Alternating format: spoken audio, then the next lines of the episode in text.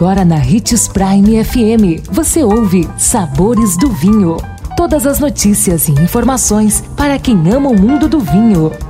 Apresentado por Sabores do Sul, Adega Emporium. Sabores do Vinho. Que bom ter você conosco e só aqui nos Sabores do Vinho você tem informações sobre esse universo apaixonante. Sou Marlon Menegatti, sommelier internacional da Adega Sabores do Sul. E em nosso programa de hoje, vamos te ajudar na harmonização de vinho e pratos com peixes. De maneira simples, a harmonização entre vinhos e pratos acontece por afinidade ou por contraste. No caso dos peixes, é necessário analisar alguns fatores, como se ele é fresco, defumado ou salgado, seu teor de gordura, se vai ser consumido assado, frito, grelhado, cru, entre outros. Além do mais, os molhos e acompanhamentos devem ser considerados.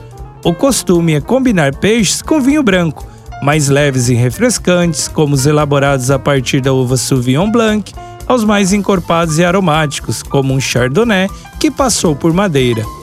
Muqueca vai muito bem com os rosés, sushis e sashimis vai bem com os vinhos brancos da uva Sauvignon Blanc e Chardonnay, como também com espumantes secos.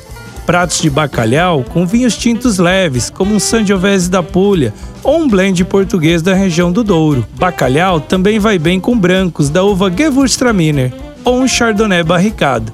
Nossa dica é fazer seu prato favorito e abrir o vinho que melhor harmoniza. Deu vontade de abrir uma garrafa e degustar um ótimo vinho. E lembre-se de que para beber vinho você não precisa de uma ocasião especial, mas apenas uma taça. Bom fim de semana, segunda-feira estaremos de volta. Tchim, tchim.